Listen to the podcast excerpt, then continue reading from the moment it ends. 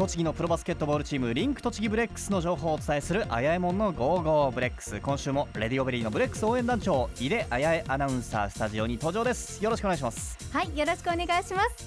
今日は今年度最後ということで締めてもらおうということでこの方をお迎えしました、はい、リンク栃木ブレックスの常務取締役兼営業部長の鎌田眞吾さんです。よろしくお願いします。よろしくお願いします。あの肩書きがすごい肩書きついてましたが、はい、偉い人なんですか？お偉い方です、ね、はい、どうぞよろしくお願いいたします。はじめまして。はじめまして。あの今隣に座っているんですけれども、がっちりとねこうがたいがいい感じなんですが、鎌田さん何かスポーツはされていたんですか？太ってますか？いや太っているというか、がっちりしている。あ、本当ですか。あのこう見えてももともと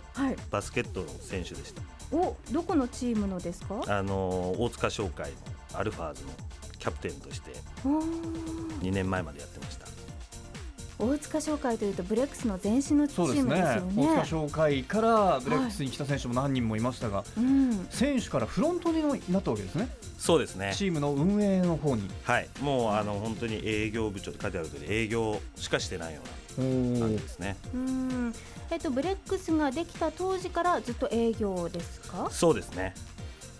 はあまあ、そうするとこう今まで選手としてやってきて急に営業というといろいろと苦労も多かったんじゃないかなと思うんですけど。はい。あのー、まあ、急に営業というよりは、はい、あの大塚商会時代は営業しながらバスケットをやってたっていうような、うん、まあ、本当に企業チームでのあのー、バスケットだったんで、はい、なんで営業に関してはそんなに、あのー、抵抗なくやれることはやれたことはやれたんですまあ、逆にねフロントにもやっぱり何人か選手の気持ちが分かる人がいてくれるっていうのはねいいことだと思いますよ。やっぱりそこは大きいですよね。あの選手としてもこう言われて説得力があるというかそんな感じもしますもんね。うん、うん。まあ、そんな鎌田さんなんですけども、あのー、こういろんな選手としての経験も持ちながら今、ブレックスのフロントとしてあの活動されてますよね、はい、そんな鎌田さんから見てブレックスってどんなチームなんでしょうかね？そうですね。あのもともと僕がいたチームっていうのは本当先ほど言った通り企業チームっていうところでやってたんで、はい、あの今はもう完全にプロチームっていうところでいくと、うん、本当にあの地域密着活動っていうのをあのもう前面に出してやってるチームということで、あのまあ、あの僕らがやってたものとは全く違うチームなんで、ん。逆にもう選手たちもプロ意識を持ってなおかつスタッフももうこういうバスケットというスポーツを通じてもうプロ意識を持ってやっているっていうようなチームですね、やっぱり営業先でもそういった地域密着っていうかそういったところは感じますか？そうですね、あのー、やっぱりあの地元の新聞である下野新聞であったりとか、うん、あとまあいろいろなイベントも出させていただいてるんですけどここに出てたよねとか、あの次ここでイベントがあるから行こうと思うとか、まあ、そういうこともたくさんスポンサーの方からもあの声を聞いたりはしますね。はい。まあ、現在は営業活動されているということなんですが、まあ、選手時代と比べていろいろとねこう変わってきたこともあるんじゃないかなと思うんですけども。そうですね体ですか？体？どんな風に変わりました？めっちゃ見てましたよねね、はい、まあ10キロぐらいは太りましたね。おそんなに、はい、え何で太ってしまったんでしょうね？まあお酒ですかね。あ、はい、やっぱりお付き合い大事ですからね。そうですね。まあお付き合いというよりは好きで言ってるんですけど、うん、まあ皆さんあの本当にスポンサーの方々を含めていろいろ誘ってくれる方々も本当にいい人たちなんで、うん、あの一緒にそういうお酒を飲みながら、うん、まあ、あのリンク栃木ブレックスのことを熱く語るっていうのが、うん、あの本当に楽しい時間として僕もあの毎日のように連れて行ってもらってるっていう。まあ、それがこういう体になってしまったっていうことですね。今はスポーツは全くされてないんですか？まああの本当はもっとしたいんですけど、ええ。月に1回クラブチームだったりそういったところに少し参加をさせてもらうぐらいですかね。はい、あのブレックスのフロントの中でもチームがちょっとあるなんて聞いたこともあったんですけど、まあ、チームっていうほどのあれなのまあミルクレモンズっていう名前をつけて 一時はそうですね一時は作ろうかなと思ったんですけれども、はい、やはりまあこのフロント側の仕事っていうのもかなり忙しいんで、うん、まあ体感を取ってわざわざ練習をするってほどにもやっぱいかないんで、うん、どっかのチームにあの参加するっていう方が多いですかね。うん、なのでまあチーム自体は本当ないです。はい。ミルクレモンズ。はい。意外ですびっくりするほど可愛いですよねびっくりです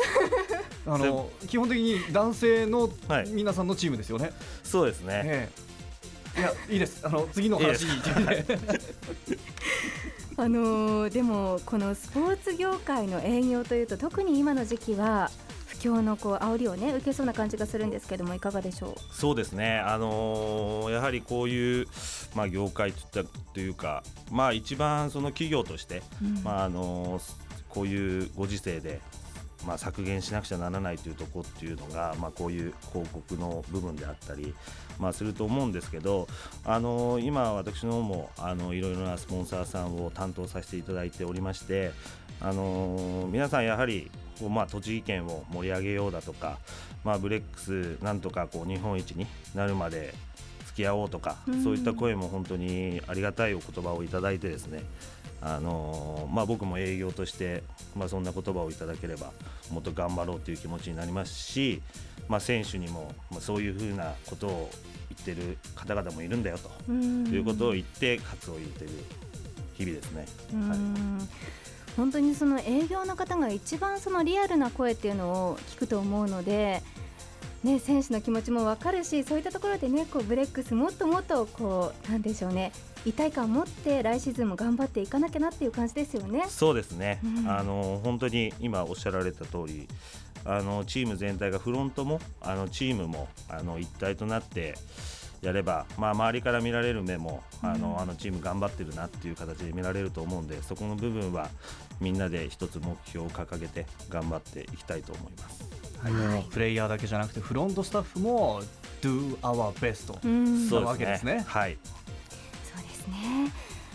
さてところでえ昨日来季の選手契約状況が発表されました、はい、気になっている方も、ね、はい、多いと思います。まず来シーズンもブレックスに残ることが確定したのは安西隆三選手武田健選手大宮弘正選手。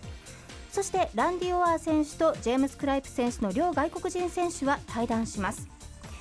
そして継続契約の確認中交渉中なのが田臥勇太選手川村拓也選手山田健二選手伊藤俊介選手田中健選手高岡正治選手。え一方、片岡正治選手ごめんなさい。一方、来週このコーナーにお迎えする新井直光選手と先週お迎えしたバスケ普及担当の尾崎宏美さんは来シーズンから指導する新しくできたディベロップメントチームというブレックスの2部チームに選手として入ることになりました。尾崎さんもね選手として入ることになっているんですね。はいであのこの2部チームについては来週新井選手をお迎えする予定ですので詳しくお伝えしたいと思います。で最後に長谷川翔選手高岡大輔選手高久潤選手の3選手は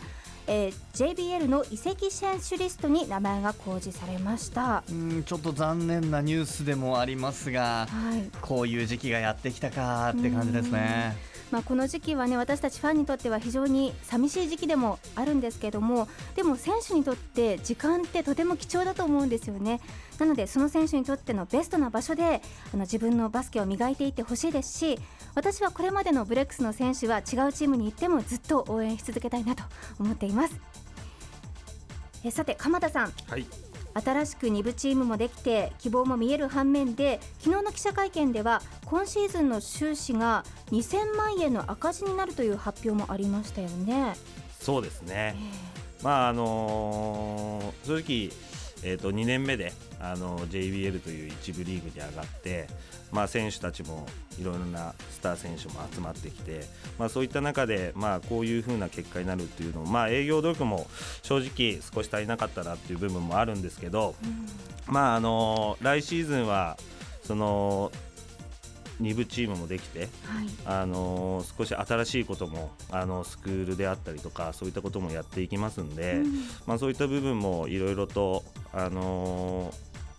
営業としていろいろとこう出せる部分もたくさんあると思うんで、うん、そこの部分を少しあの前面に出してあの営業をしてなんとか来年はこの赤字をまあちゃんと乗り越えていけるようにしていきたいとは思っております。うんそんな中ですね県のサポートも嬉しいサポートもありまして、はい、明日から栃木県庁の中に設置されている自動販売機で飲み物を買いますとその売上金の2%が県内の4つのプロスポーツ団体に寄付されるという取り組みも始まるんですよね。サッカーバスケアイスホッケー自転車。はい。なので皆さん身近なところで協力できる機会がありますのでどんどん協力してみてくださいえそれから一つお知らせがあります。明日小山でブレックスのバスケットボールスクールの無料体験が行われます。当日県南体育館に行きますと体験できるようになっていますので初級は夕方の5時15分から中級と上級は夕方6時45分からになっています。申し込みは必要ありません。皆さんどんどん足を運んでみてください。ではいろいろとお聞きしてきましたが鎌田さん、はい、最後にラジオをお聞きの皆さんにメッセージをお願いいたします。はい。ああと一つ。あのなんか選手の選手も来てくれるかなと思ったら全然来てもらえない、選手ね、オフシーズンなのでね。時間はあるのかなちょっと寂しいなと思ったんですよ。まああの、はい、ありが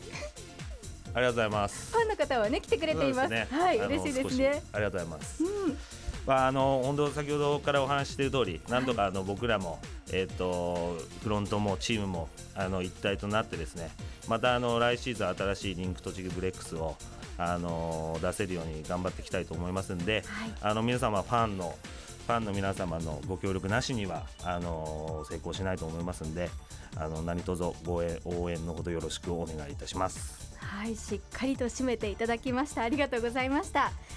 えさて、まあ、今年度は、えー、火曜日のこのコーナー終了となるんですけども、はい、4月から木曜日の同じ時間夕方6時からのコーナーに移動するということで、はい、えー、ゴーゴーブレックスは木曜日に引っ越しになります。はいということはあさって4月2日木曜日も放送することになります。でその週には、えー、というか木曜日にはですね新井選手をお迎えする予定になっていますのでぜひ皆さんスタジオの前に遊びに来てください。